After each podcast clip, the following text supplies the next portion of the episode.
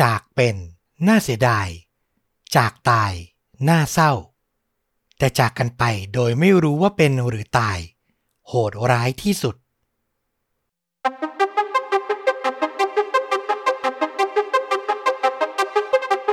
สวัสดีครับ สวัสดีครับ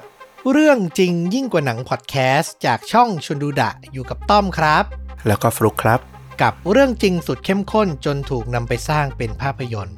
วันนี้เป็นอีกหนึ่งเคสที่จริง ๆ แล้วตอนแรกว่าจะเอาไปอยู่ใน The A Files อืมพอดแคสต์ส่วนตัวของผม แต่คิดไปคิดมามันต้องมีคุณด้วย เพราะผมอยากฟังความคิดเห็นจากคุณมากอ๋อ เรื่องราวต้องน่าสนใจมากๆเลยนะเนี่ยๆเป็นอีกหนึ่งแนวที่ผมพยายามจะหลบเลี่ยงมาตลอด เพราะมีหลาย ๆ คนคุณผู้ฟังหลายท่านบอกว่า มันคาใจ คือเป็นเรื่องบุคคลที่หายสาบสูญไปแล้ว ยังไม่มีข้อสรุปอย่างเป็นทางการ อืม ยังบอกไม่ได้ว่าเกิดอะไรขึ้น แต่เคสนี้เนี่ยที่ต้องนำมาเล่า เพราะมันน่าสนใจมาก และมันมีทฤษฎีมากถึง 5 ทฤษฎีว่าเขาคนนี้เนี่ย หายไปด้วยสาเหตุใดอือหือต้องติดตามแล้วนะ แล้วก็ต้องโน้ตเลยไหมเนี่ย มีห้าทฤษฎีเนี่ย จริง ๆ แล้วผมว่าฟังไปก็ไม่ได้เข้าใจยากอะไรขนาดนั้น แต่อยากจะให้คุณผู้ฟังแล้วก็ฟลุกใช้ประสบการณ์ที่เรา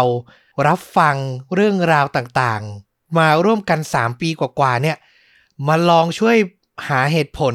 วิเคราะห์วิจารณ์ให้ผมฟังซะหน่อย คือไม่ได้อยากจะแค่เล่า แต่อยากจะฟังความคิดเห็นของทุกคนเลย ของชาวชนดูดาและฟลุกนะครับผมอืมสำหรับระดับความรุนแรง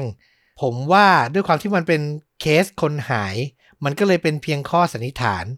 ก็เลยอาจจะอยู่ที่ประมาณ 2.5 เต็ม 5 เท่านั้นเอง ไม่ได้มีรายละเอียดที่สะเทือนใจอะไรขนาดนั้น แต่ในขั้นตอนการสืบสวนและทฤษฎีที่เขาสร้างกันขึ้นมาเนี่ย บอกเลยว่าห้ามพลาดครับ พาฟลุกกับคุณผู้ฟังย้อนไปครับ ในปี 2002 ไปรู้จักกับผู้ชายคนหนึ่งครับ ที่มีชื่อว่าโจชัวกีมอนหรือชื่อเล่นของเขาก็คือจอร์จ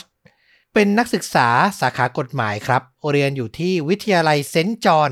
ในรัฐมินนิโซตา ตอนกลางของประเทศสหรัฐอเมริกา จอร์จเป็นหนึ่งในนักศึกษาที่มีความโดดเด่น ทั้งในด้านการเรียนแล้วก็กิจกรรม โดยตั้งแต่สมัยมัธยมปลายเนี่ย เขาก็ได้รับหน้าที่เป็นประธานนักเรียน การกล่าวปราศัยในพิธีจบการศึกษาจะมีนักเรียนคนหนึ่งเนะเป็นตัวแทนอ่าจอร์จเนี่ยเป็นคนนั้นเลยนะครับ แล้วพอมาเรียนระดับมหาวิทยาลัย เรียนในวิทยาลัยเนี่ยเขาก็ได้เป็นกัปตัน ทีมว่าความในชั้นศาลจำลอง คือตัวจอร์จเนี่ยมีเป้าหมายในชีวิตที่อยากจะเข้าสู่วงการนักกฎหมาย วงการนักการเมือง เพื่อนสนิทบางคนถึงกับบอกว่าถ้าไม่เกิดเรื่องกับเขา ทุกวันนี้เขาอาจจะกำลังเตรียมตัว ลงสมัครเลือกตั้งประธานาธิบดีอยู่ก็เป็นได้ อืม คือก็เป็นการใช้คำให้เห็นถึงความมุ่งมั่นตั้งใจของเขาอะนะ ไม่ได้บอกว่ามันจะเกิดขึ้นจริงหรอก แต่ก็แสดงให้เห็นว่าจอร์จเนี่ยมีบุคลิกและความสามารถที่โดดเด่นมากมายทีเดียว แต่แล้วในวันเสาร์ที่ 9 พฤศจิกายนปี 2002 ก็เกิดเหตุการณ์ลึกลับอันแสนเศร้าขึ้น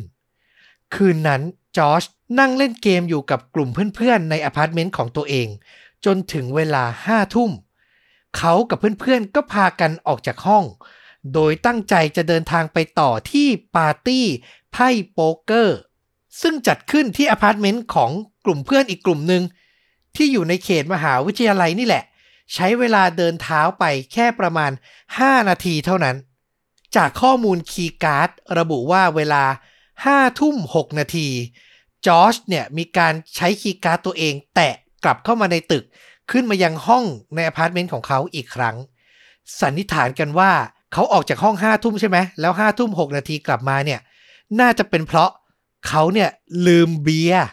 คืออยากจะพกเอาเครื่องดื่มแอลกอฮอล์ไปเติมที่งานปาร์ตี้ด้วยก็เลยกลับมา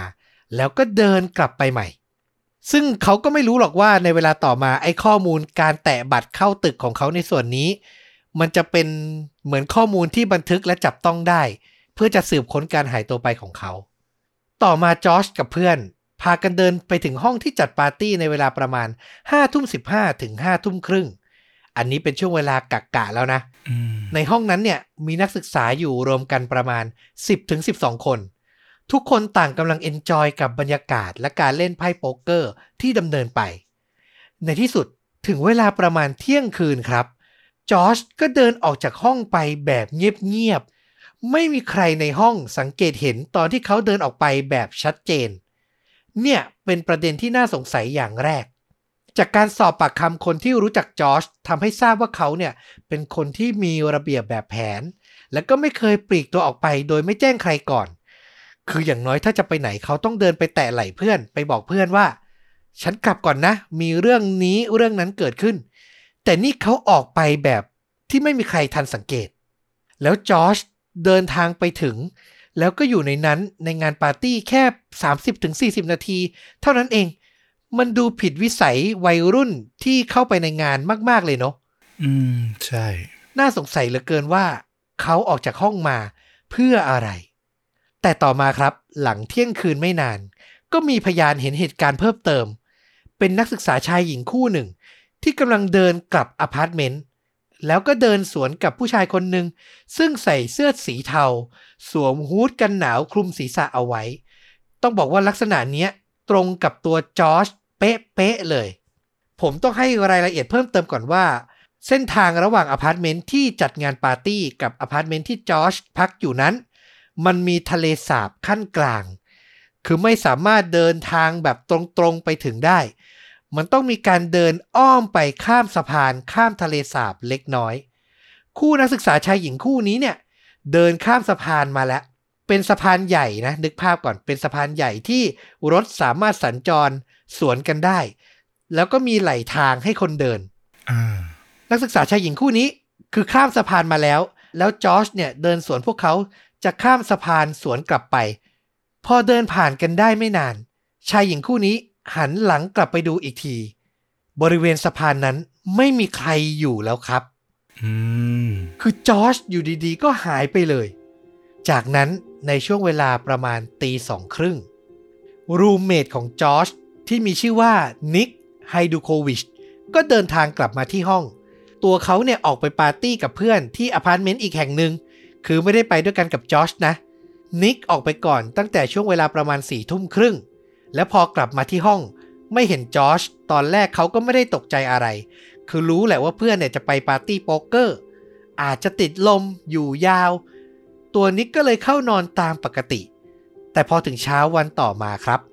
นิกก็เคาะประตูแล้วก็เปิดเข้าไปดูจอร์จในห้องส่วนตัวของเขาอีกครั้ง แต่ก็ไม่มีวี่แววของจอร์จในห้องแต่อย่างใด แล้วในวันนั้นนิกกับจอร์จต้องไปแข่งขันว่าความจำลอง คืออยู่ในทีมเดียวกัน แล้วปรากฏว่าจอร์จหายไป ไม่เข้าชั้นเรียน ไม่เข้าไปทำการแข่งขันเลย ซึ่งไม่ใช่นิสัยของจอร์จเลยอย่างที่ผมบอกไป เขาเป็นนักศึกษาที่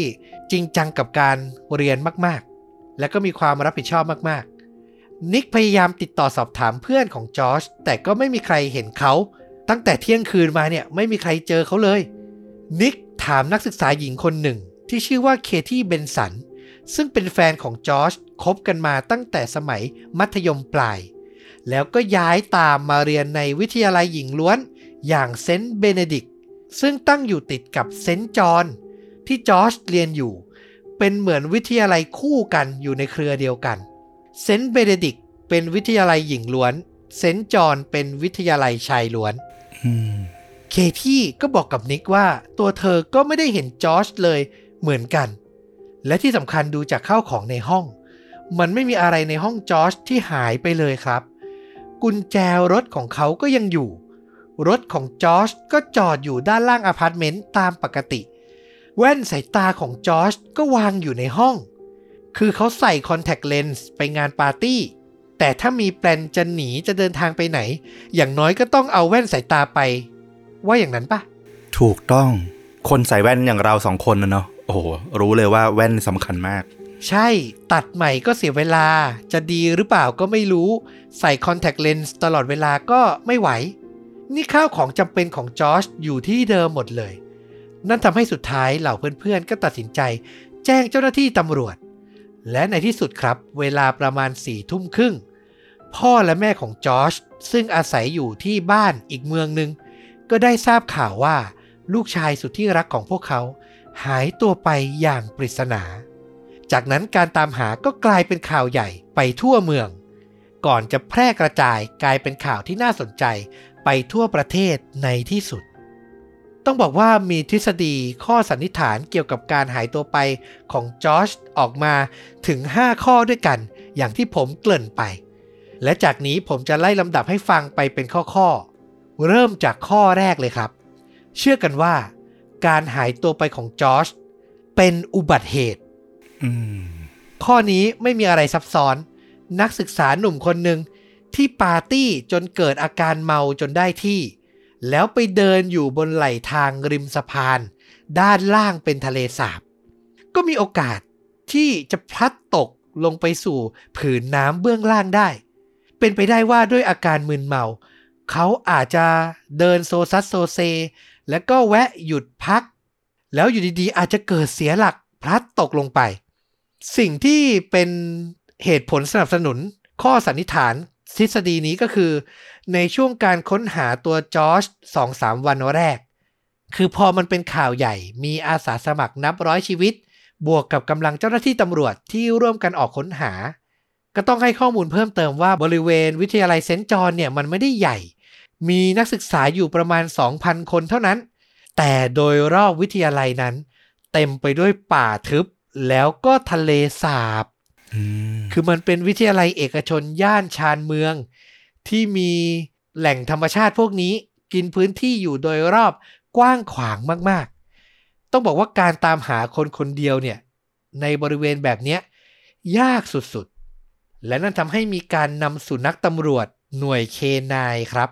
มาดมกลิ่นตามเบาะแส แล้วก็มีสุนัขตำรวจกลุ่มหนึ่ง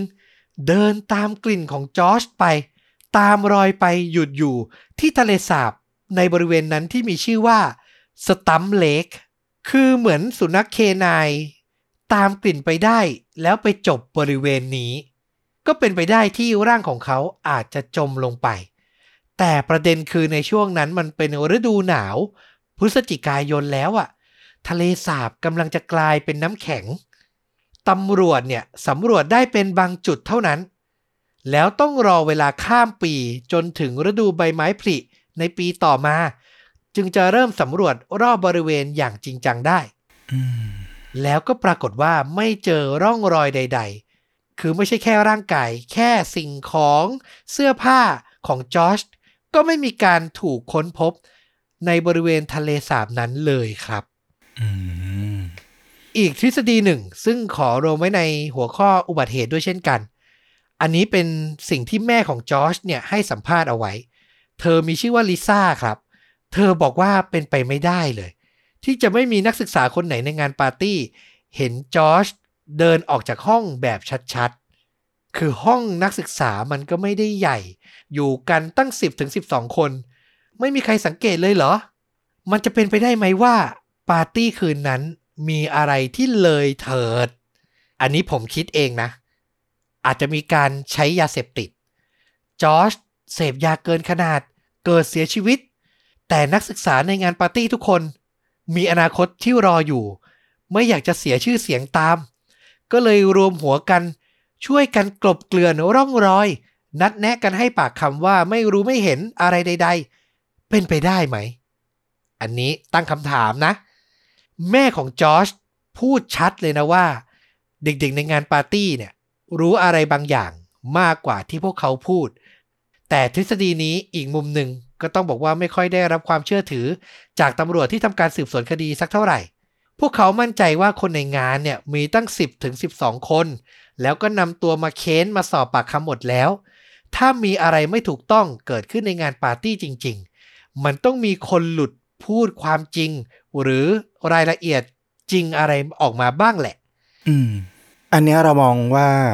เออคนตั้งสิบคนเนอะอย่างที่เจ้าหน้าที่บอกอะแยกกันสอบสวน ดังนั้นมันมีโอกาสสูงถ้าเกิดนัดแนะเตรียมกันแบบฉุกละหุกขึ้นมาเนอะว่ามันเกิดเหตุอะไรขึ้นมาเนี่ย นัดแนะหรือแม้จะแค่ว่าไม่รู้เรื่องแล้วมีการเสพยากันในปาร์ตี้อะแน่นอนว่าทั้งสิบคนมันต้องมีคนที่ให้ข้อมูลไม่เหมือนกัน มันยากมากที่มันจะปิดรายละเอียดของเหตุการณ์ ถ้ามันเกิดขึ้นนะนะถ้าจะโกหกเนี่ยอันนี้เราสงสัยอยู่ตรงแค่ว่า คุณแม่เอาอะไรมามั่นใจว่าเด็กๆ ทั้งสิบกว่าคนในปาร์ตี้เนี่ยต้องปกปิดอะไรแน่ๆยกเว้นว่าเธอจะสงสัยจากจุดแค่ว่า ลูกของเธอจะออกจากห้องไปโดยที่ไม่มีใครเห็นเนี่ย เธอไม่เชื่อจากจุดนั้นแล้วเคย เลยคิดว่าทุกคนน่าสงสัย แค่นั้นเลยหรือเปล่าหรือว่า จริง ๆ ไปรู้อะไรมาเพิ่ม จากข้อมูลที่ผมเห็นเนี่ยก็ยังไม่ได้มีอะไรบ่งชี้นะ ว่าคุณแม่เขาเห็นอะไรมากกว่านั้นหรือเปล่า เอาเป็นว่าเก็บทฤษฎีนี้เอาไว้ก่อน มาสู่ทฤษฎีที่ 2 ครับจอร์จเป็นเหยื่อของฆาตกรต่อเนื่อง ข้อนี้มีที่มาจากการวิเคราะห์ของสื่อครับ ซึ่งก็น่าสนใจ เริ่มจากสถานีโทรทัศน์ ช่องดังอย่าง ABC ซึ่งออกรายงานข่าวหลังจากที่จอร์จหายตัวไป 10 วัน ให้รายละเอียดบอกว่าก่อนน่าจะเกิดเรื่องกับจอร์จประมาณ 1 หรือ 2 สัปดาห์นั้น มีนักศึกษาชาย หายตัวไป ในบริเวณใกล้เคียงกัน ถึง2คนติดติดๆกันเลย ที่ไม่ใช่จอร์ดด้วยนะ ไม่ใช่ครับอือหือได้แก่คริสโตเฟอร์เจนกินวัย 21 หายตัวไปในเมืองมินนิอาโพลิส ที่อยู่ห่างจากวิทยาลัยเซนต์จอห์นประมาณ 120 กิโลเมตร แล้วอีกคนหนึ่งชื่อว่าไมเคิลเจโนล วัย 22 หายไปในเมืองโอแคลร์รัฐวิสคอนซิน ซึ่งอยู่ห่างไปประมาณ 270 กิโลเมตรสำหรับประเทศใหญ่ ๆ อย่างสหรัฐอเมริกา ร้อยกว่าโล 200 กว่าโลเนี่ย น้อยมากๆ ขับรถถึงใช้เวลาไม่กี่ชั่วโมง แล้วที่สำคัญทั้งสองคนหายไป รายละเอียดใกล้เคียงกับจอร์จมากคือทั้งคู่เนี่ย ออกไปปาร์ตี้กับเพื่อนๆ แล้วก็หายตัวไปในช่วงเวลากลางคืน เหมือนจอร์จเป๊ะเลย แน่นอนครับ พอนักศึกษาชาย หายไปติดๆกันถึง 3 คน ทฤษฎีฆาตกรต่อเนื่องก็เลย เริ่มมีการพูดถึงอย่างจริงจัง ตอนแรกฝั่งเจ้าหน้าที่ก็มีการสืบสวนในแนวทางนี้ พอสมควร แต่ปรากฏว่า พอเวลามันผ่านพ้นมาถึงช่วงปี 2003 มันผ่านมาประมาณ 1 ปี มีการพบศพครับ ของทั้งคริสโตเฟอร์และก็ไมเคิล ร่างของพวกเขาจมอยู่ใต้น้ำแล้วก็ถูกค้นพบได้ ในเคสของไมเคิลนั้น ที่เกิดที่เมืองโอแคลร์ที่ห่างไป 270 กิโลเนี่ย ถูกระบุว่าน่าจะเป็นการเสียชีวิตที่เกิดขึ้นจากอุบัติเหตุ แต่ในเคสของคริสโตเฟอร์ที่เมืองมินนิอาโพลิส ที่อยู่ห่างจากวิทยาลัยเซนต์จอห์นที่จอร์จเรียนอยู่เนี่ยประมาณร้อยกว่าโลเนี่ย ตอนแรกเจ้าหน้าที่ระบุว่าเป็นการฆ่าตัวตาย แต่สุดท้ายสืบไปสืบมา มันมีหลักฐานเพิ่มเติม ระบุว่าอาจจะเป็นการฆาตกรรมอืมนั่นทำให้ทุกวันนี้ยังมีนักสืบเอกชน ตามหาตัวฆาตกรต่อเนื่องที่พวกเขาเชื่อว่าน่าจะมีอยู่จริง ที่ก่อเหตุในช่วงเวลานั้นในบริเวณนั้น คือออกตามล่านักศึกษาผู้ชายที่กำลังอยู่ในงานปาร์ตี้ มีเหยื่อบริเวณนั้นหลายคน แต่ในส่วนของเจ้าหน้าที่ตำรวจ ที่ตามสืบคดีของจอร์จในทุกวันนี้เนี่ย พวกเขาไม่ค่อยเชื่อในแนวทางนี้แล้ว พวกเขาคิดว่า 3 เคสที่เกิดขึ้น แม้จะมีสถานที่และวันเวลาใกล้กัน แต่ดูรายละเอียดแล้วก็ไม่น่าจะเกี่ยวข้องกัน แต่อย่างใด จบทฤษฎีนี้ไป ไปต่อที่ทฤษฎีที่ 3 ครับ อันนี้ผมว่าบียอนขึ้นมาอีก มีทฤษฎีที่บอกว่าจอร์จน่าจะถูกฆาตกรรมเพื่อปิดบังความลับของมหาวิทยาลัย โอ้โห ทฤษฎีนี้ถูกนำเสนอโดย นิกไฮดูโควิช roommate และก็เพื่อนสนิทของจอร์จเองนั่นแหละ ที่ผมเล่าไป ต้องบอกว่าในช่วงเวลาที่จอร์จหายตัวไปนั้น มันกำลังมีอีกหนึ่งข่าวใหญ่ที่เกิดขึ้นที่วิทยาลัยเซนต์จอห์นนั่นก็คือข่าวการฟ้องร้อง ในคดีเกี่ยวกับการล่วงละเมิดทางเพศ นักศึกษาชาย อย่างที่บอกครับเซนจอนเป็นวิทยาลัยชายล้วน แล้วให้ข้อมูลเพิ่มคือเป็นวิทยาลัยที่ค่อนข้าง เคร่งครัดในเรื่องศาสนา มีเหล่าบาทหลวง นักบวชและก็ทางโบสถ์คอยกำกับดูแลอยู่ การล่วงละเมิดเนี่ยต้องบอกว่าเกิดขึ้นมาตั้งแต่ช่วงปี 1985 ถึง 1986 ตามรายละเอียดที่ผมเห็นมา บอกกันว่ามีหลายสิบเคสเลยนะ ที่กำลังจะถูกเปิดเผยในช่วงเวลานั้น ตัวนิกเนี่ยให้ข้อมูลว่า พอจอร์จทราบเรื่องก็ไม่พอใจมากๆ ด้วยบุคลิกส่วนบุคคลเขาเป็นนักกฎหมาย เรียนกฎหมาย แล้วก็มีความสนใจอยากเรียกร้องในแง่มุมความยุติธรรมลักษณะนี้อยู่แล้วคือนิกบอกว่าจอร์จเนี่ยอยากจะสืบสวนเปิดโปงเหล่าคนที่ใช้ศาสนาบังหน้า แล้วก็กระทำการล่วงละเมิดในครั้งนี้ คือทำให้สถาบันที่เขาเรียนอยู่เสียชื่อว่าอย่างนั้นเถอะ คือนึกภาพตามคดีมันเป็นข่าวอยู่แล้ว แล้วมีนักศึกษาขู่ว่าจะเปิดโปงเพิ่มอีก ก็เป็นไปได้ไหม ที่จะทำให้วิทยาลัย กลัวว่าจะเสื่อมเสียชื่อเสียงไปกันใหญ่ แล้วก็ก่อเหตุอะไรบางอย่างขึ้น นอกจากนี้ยังมีอีกหนึ่งเหตุการณ์ที่สนับสนุนทฤษฎีนี้โดยไม่ตั้งใจ คือหลังจากการหายตัวไปนับเดือน เจ้าหน้าที่ตำรวจเนี่ยถอนกำลังออกมาแล้ว ไม่ได้ค้นหาจอร์จในอาณาเขตรอบมหาวิทยาลัยแล้วนะ แต่ตัวพ่อของจอร์จเนี่ยไม่ยอมแพ้ครับ เขาทำการจ้างหน่วยสุนัขตำรวจเคนายของเอกชน ให้มาตามรอยลูกชายด้วยตัวเอง ปรากฏว่าหน่วยสุนัขตำรวจหน่วยใหม่นี้ คนละหน่วยกับก่อนหน้านี้ที่ผมเล่าไปนะ ตรวจไปตรวจมา แล้วสุนัขตำรวจก็ไปหยุดอยู่หน้าโบสถ์ของวิทยาลัย แห่งหนึ่ง เป็นโบสถ์ใหญ่ ตั้งตางงานอยู่เลย พ่อของจอร์จเนี่ยก็พยายามจะขอเข้าไปตรวจสอบ ซึ่งบางจุดวิทยาลัยก็อนุญาต แต่ก็มีบางจุดครับที่ทางวิทยาลัยปฏิเสธ ให้เหตุผลว่าเป็นสถานที่ส่วนบุคคล เป็นสถานที่ของศาสนาจักร ไม่อนุญาตในส่วนนั้นส่วนนี้ มันก็เลยทวีความน่าสงสัยสำหรับผู้ที่เชื่อในทฤษฎีนี้เพิ่มขึ้นมา อย่างไรก็ตาม การสำรวจในครั้งนี้ ในสถานที่ที่ได้รับอนุญาตนะ ก็ไม่มีหลักฐานอะไรสำคัญถูกค้นพบเพิ่มเติม ฝั่งเจ้าหน้าที่ตำรวจเจ้าของคดีก็บอกว่า ทฤษฎีนี้น่าจะเป็นไปได้ยาก เพราะนอกจากนิกแล้วก็ไม่มีใครให้ข้อมูลบอกได้ว่าจอร์จกำลังพยายามเปิดโปงข่าวเฉาเรื่องนี้อยู่อืมคือไม่มีใครรู้เรื่องการสืบนี้ด้วยเลย การสืบค้นของจอร์จถ้ามีจริง เจ้าหน้าที่ตำรวจบอกว่า ก็น่าจะยังจำกัดอยู่ในวงแคบ และยังไม่น่าจะส่งผลกระทบต่อชื่อเสียงของวิทยาลัย จนถึงขั้นที่จะต้องมีการก่อเหตุปิดปากจอร์จได้ อืม จบทฤษฎีที่ 3 มาถึงทฤษฎีที่ 4 บอกเลยว่าทฤษฎีนี้ จะกลบทฤษฎีที่แล้วแทบจะมิดเลย ถ้าใครเชื่อนะจอร์จอาจจะถูกฆาตกรรม โดยเพื่อนสนิทของเขาเองนี่แหละอื้อหือหมายถึงนิกที่มาให้ทฤษฎีที่สามเนี่ยนะ ถูกต้องครับ นิกไฮดูโควิช roommate และเพื่อนร่วมทีมว่าความจำลองของจอร์จที่ผมพูดถึงมาตลอดนี่แหละ ที่มีความน่าสงสัยอยู่ ตามที่เล่าไป เขาออกจากห้องก่อนที่จอร์จจะไปงานปาร์ตี้ ในช่วงเวลาสี่ทุ่มครึ่ง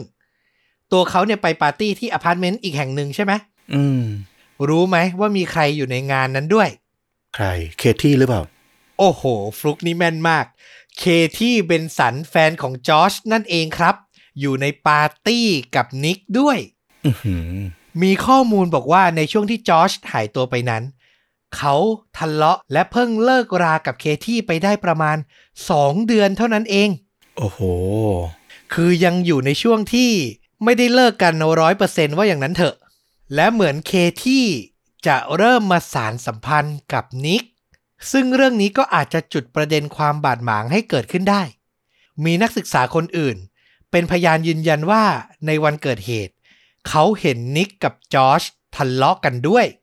แต่ไม่ได้มีเหตุการณ์บานปลายรุนแรงอะไร เวลาต่อมาเมื่อจอร์จหายตัวไปตำรวจก็ไปสอบถามนะว่าในคืนนั้นนิกอยู่ที่ไหนทำอะไรบ้าง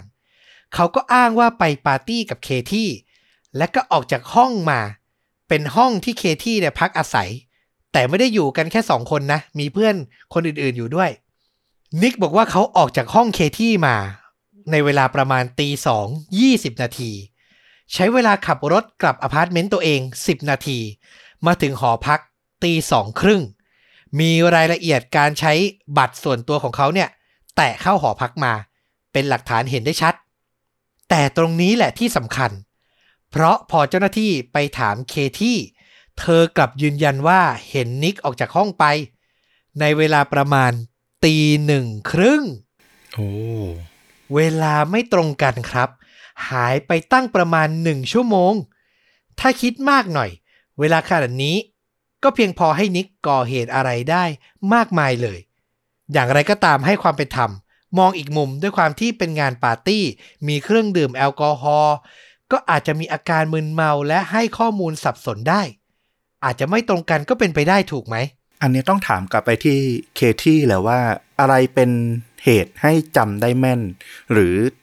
ค่อนข้างมั่นใจว่ามันเป็นเวลาตีหนึ่งครึ่งอะเนาะส่วนใหญ่เราก็จำอักอ้างอิงกับเวลาอะไรสักอย่างเช่น เปิดทีวีแล้วมันมีรายการอะไรสักอย่างซึ่งมันฉายตอนหนึ่งตีหนึ่งครึ่งพอดีอะไรแบบเนี้ยอันเนี้ยคงต้องไปดูกัน ซึ่งผมก็ไม่แน่ใจว่ารายละเอียดในส่วนนั้นที่ลงลึกขนาดนั้น มันไม่ได้ถูกเปิดเผยออกมานะอืมอืมแล้วทางตำรวจเห็นยังไงกับทฤษฎีนี้ล่ะ แน่นอนเลยครับว่าเจ้าหน้าที่สงสัยมากๆ พวกเขาก็พยายามสอบถามเค้นเพิ่มเติม แต่มันไม่มีหลักฐานแวดล้อมอะไรที่จะสาวมาถึงตัวของนิกได้ สิ่งที่เจ้าหน้าที่จะพอทำได้ก็คือขอให้เขาเข้าเครื่องจับเท็จครับ แต่สิ่งที่เกิดขึ้นคือนิก ตอบปฏิเสธอืมอย่างที่ผมเล่าไปหลาย ๆ เคส เครื่องจับเท็จไม่ใช่อุปกรณ์ที่ใช้ได้แบบเป็นทางการ อาจจะมีความผิดพลาดได้ค่อนข้างสูง คือไม่สามารถใช้เป็นหลักฐานในศาลเอาผิดได้เหมือนพวกเทคโนโลยีสมัยใหม่ อย่าง DNA อย่างเนี้ยอืมเครื่องจับเท็จเป็นเหมือนหลักฐานอ้างอิง ที่ไม่ได้เป็นหลักฐานสำคัญ เจ้าหน้าที่สามารถใช้ได้กับผู้ที่สมัครใจ ที่ยินยอมเข้าเครื่องจับเท็จเองเท่านั้น ซึ่งพอนิกปฏิเสธก็ทำอะไรไม่ได้ และในภายหลัง นิกก็ออกมาให้สัมภาษณ์ยืนยันว่า เขามั่นใจและนั่งยันนอนยันเลยว่าตัวเองไม่ได้มีส่วนเกี่ยวข้อง กับการหายตัวไปของจอร์จและในช่วงเวลานั้นเขาก็อยากให้เจ้าหน้าที่เนี่ย พุ่งความสนใจในการสืบสวนไปที่แนวทางอื่นมากกว่า ดีกว่าจะมาจมอยู่กับเขามันเสียเวลาเปล่าๆ ก็เลยตอบปฏิเสธไป นอกจากนี้นิกยังให้ข้อมูลเพิ่มอีกว่า เขากับเคที่พยายามจะสารสัมพันธ์กันจริง แต่มันไม่ได้มีอะไรเกิดขึ้นมากกว่านั้น เขาถึงกับพูดเลยนะว่า อาจจะเคยจูบเคที่แค่ครั้งเดียวเท่านั้นแหละ แล้วก็มาพูดคุยตกลงกันว่า เราสองคนเป็นเพื่อนกันดีกว่า คือเหมือนไม่ได้เข้ากันไม่ได้มีความรู้สึกในใจมาก จนจะสารสัมพันธ์ต่อ จนกลายเป็นคู่รักแต่อย่างใด อืม และสุดท้ายพอเจ้าหน้าที่ไม่มีหลักฐานอะไร ที่เชื่อมโยงนิกกับคดีนี้ได้ เขาก็หลุดพ้นจากการเป็นผู้ต้องสงสัยไปในที่สุด ปัจจุบันนี้ต้องบอกว่านิกก็กลายมาเป็นทนายความที่มีความน่าเชื่อถือ แล้วก็ใช้ชีวิตมาอย่างปกติ ไม่ได้มีอะไรเกิดขึ้นกับเขาอะนะครับ มีเกร็ดเพิ่มอีกนิดนึง ในช่วงเวลาห้าทุ่มกว่าๆอันนี้น่าสนใจ ใกล้เที่ยงคืนครับ นักศึกษาที่พักอาศัยอยู่ในห้อง ติดกับห้องของนิกกับจอร์จได้ยินเสียงเพลงถูกเปิดในห้องของพวกเขาอะแล้วมีการกดเปลี่ยนเพลงด้วยนะ แต่ช่วงเวลานั้นตามที่ผมเล่าไปในการสืบสวนของเจ้าหน้าที่ ทั้งนิกและจอร์จต่างไม่ได้อยู่ที่ห้อง ถูกไหม แยกกันไปอยู่คนละปาร์ตี้ แล้วมันจะเป็นไปได้ยังไงที่จะมีการเปลี่ยนเพลงเอง อืม คือเปิดเพลงทิ้งไว้เป็นไปได้ แต่เพลงเนี่ยมันเล่นไปไม่จบแล้วมันก็เปลี่ยนแล้วมันก็เปลี่ยนอย่างเนี้ย ก็เลยมีการสันนิษฐานขึ้นมาอีกข้อหนึ่งว่า เป็นไปได้ไหม ว่าจอร์จเนี่ย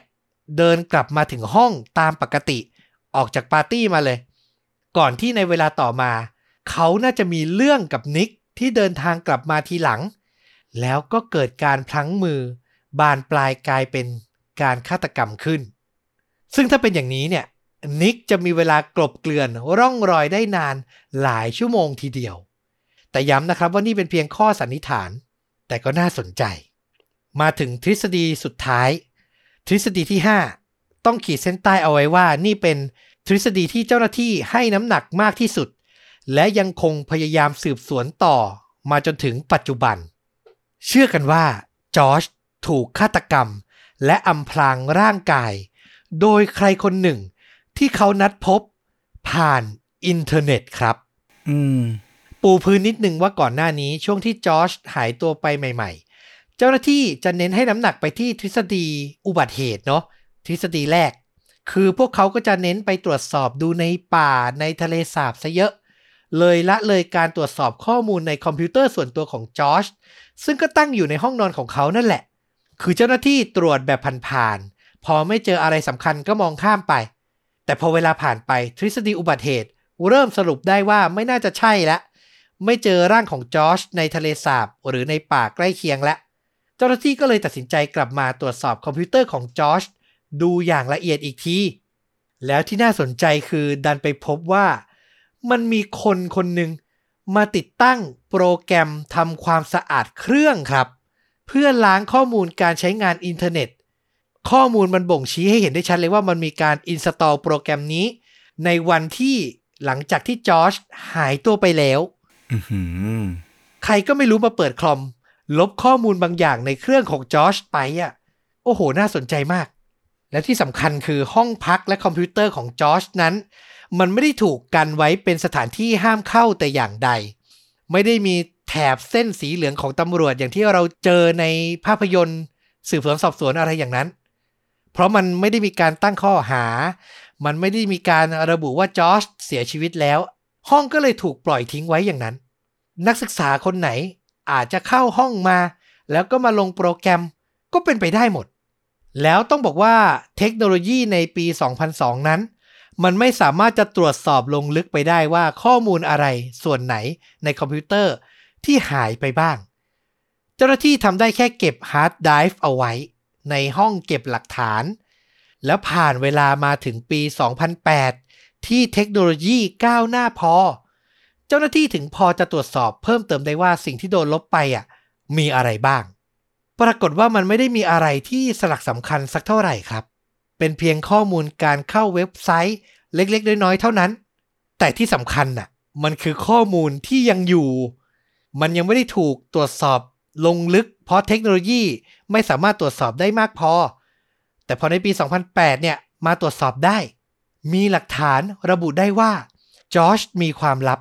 ที่เขาอาจจะไม่เคยบอกใคร คือเขาเนี่ยเข้าใช้งานเว็บไซต์ Yahoo Personals มันก็เหมือนเป็นโปรแกรมแชทส่วนบุคคล ที่จะสามารถทำความรู้จักกับคนที่ใช้บริการในโปรแกรมเดียวกัน ในยุคนั้นมันก็มีหลากหลายเนาะ จอร์จเนี่ยมีบัญชีที่เอาไว้พูดคุยทำความรู้จักกับคนแปลกหน้า แต่ทว่าเขาไม่ได้มีบัญชีเดียวครับ เขากลับมีอีกหนึ่งบัญชีเป็นบัญชีลับ ที่ปลอมตัวสร้างแอคเคาท์แล้วทำทีว่าตัวเองเป็นผู้หญิง แล้วก็ไปแชทพูดคุยกับผู้ชายมากมายหลายคนอืมในข้อมูลเนี่ย มันลงลึกบอกได้ว่ามันมีการแชททำความรู้จักกัน เหมือนจะจีบกัน เหมือนจะมีการนัดเจอกัน อย่างนั้นเลยนะมองมุมหนึ่งมันอาจเป็นการเล่นแผลงๆของนักศึกษาผู้ชาย แชทหลอกคนแกล้งคนไปเรื่อย แต่มองอีกมุม หรือมันอาจจะเป็นรสนิยมลับๆ ที่จอร์จไม่พร้อมจะเปิดเผยให้ใครรู้ และนำไปสู่การนัดเจอตัวจริงของเขา กับชายบนอินเทอร์เน็ตคนใดคนหนึ่ง ก็เป็นไปได้ เป็นไปได้ไหม พอถึงเวลานัด จอร์จะแอบออกจากงานปาร์ตี้ไปเงียบๆ แต่พอเจอตัวจริง ชายในอินเทอร์เน็ตที่เขานัดเจอได้รู้ความจริงว่าโดนหลอก ก็เกิดโมโห และกลายเป็นความรุนแรงแบบที่ใครก็อาจจะคาดไม่ถึง ต้องบอกว่าถึงในปี 2022 ครบรอบ 20 ปีที่จอร์จหายตัวไป เรื่องราวยังคงไม่ถูกไข แต่รายละเอียดทั้งหมดที่ผมเล่ามาเนี้ยมันถูกนำมาใส่ไว้ในซีรีส์ Unsolved Mystery สามารถรับชมได้ตอนนี้เลยนะทาง Netflix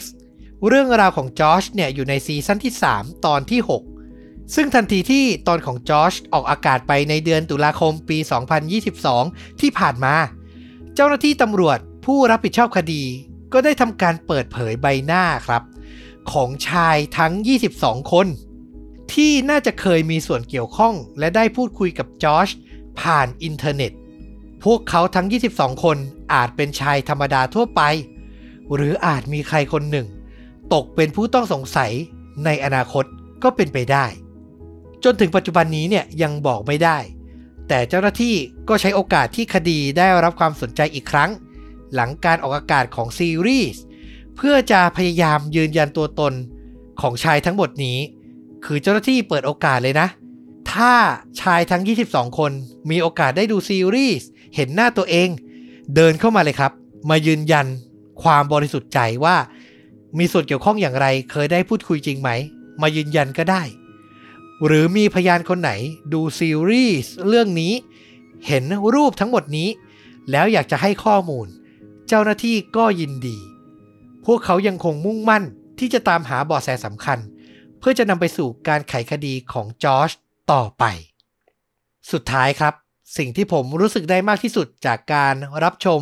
เรื่องราวของจอร์จก็คือความทุกข์ของการจากลาอืมจากเป็นก็น่าเศร้าเนาะคนเรา จากตายเนี่ยก็อาจจะยิ่งน่าเศร้าขึ้นไปอีก เพราะไม่มีโอกาสจะได้มาเจอกันอีกแล้ว แต่การจากไปแบบไม่รู้ว่า ผู้ที่จากเราไปเนี่ย อยู่ตรงไหน อยู่ที่ไหน จะเป็นหรือตายไหมก็ไม่รู้ อันเนี้ยน่าเศร้าที่สุด คือถึงปัจจุบันต้องบอกว่าพ่อและแม่ของจอร์จนั้น เขาแทบจะไม่สนใจแล้วหรอว่า ลูกชายเนี่ย หายตัวไปไหน คือจะเป็นสาเหตุที่ถูกเพื่อนทำร้าย เป็นอุบัติเหตุ หรือจะเป็นเรื่องที่อาจจะน่าอายมากกว่าหน่อย อาจจะเป็นรสนิยมลับๆของลูก พวกเขาก็ยอมหมดแล้วล่ะ แต่ขอร้องเหอะ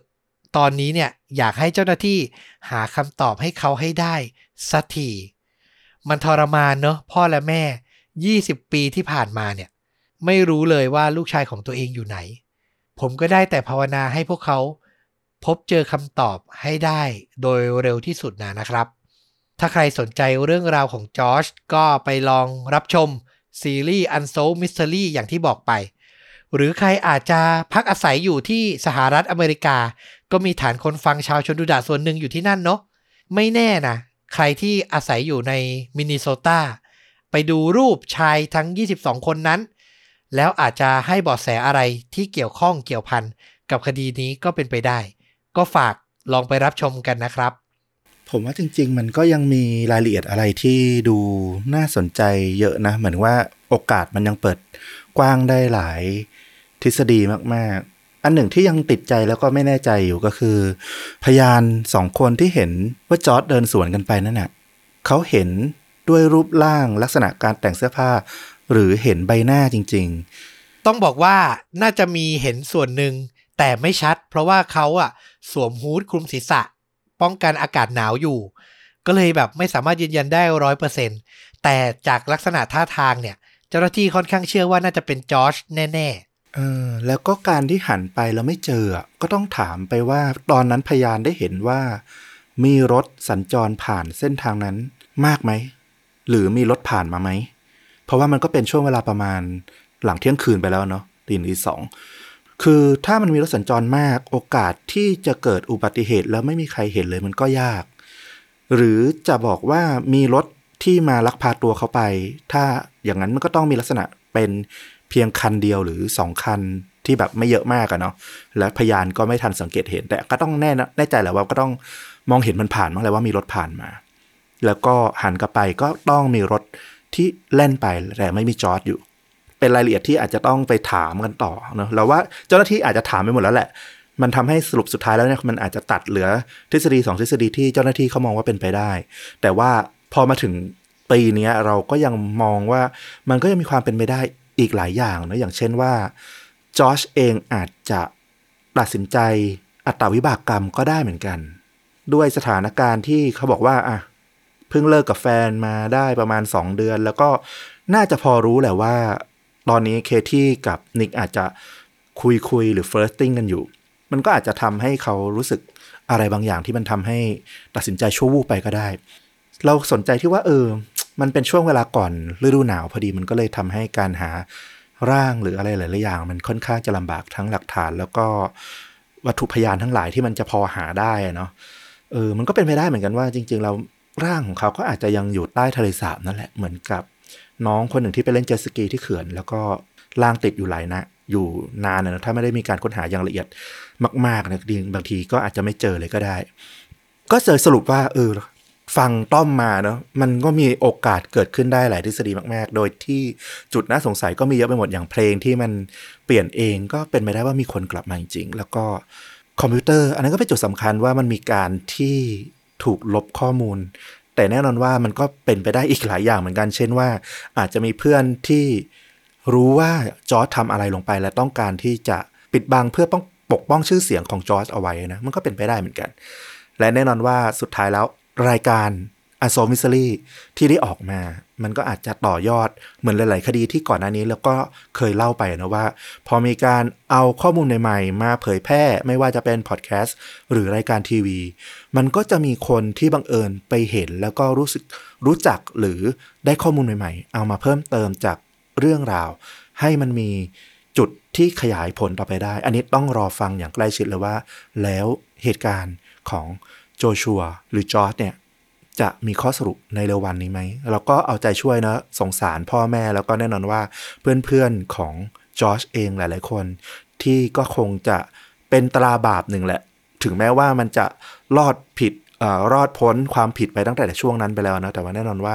ในสายตาของหลาย ๆ คนบางคนโดยเฉพาะครอบครัวนะก็อาจจะยังสงสัยติดใจกันอยู่ อันนี้ก็อยากจะให้มันเคลียร์แล้วก็ได้เกิดความจริงขึ้นมา ในวันหนึ่งอย่างที่ฟลุกบอกเลยหวังให้มันเจอคำตอบเร็วๆ เช่นเดียวกัน ก็จะพยายามอัปเดตข่าวคราว ผมก็ด้วยความที่พอดูไปแล้วมันรู้สึกว่า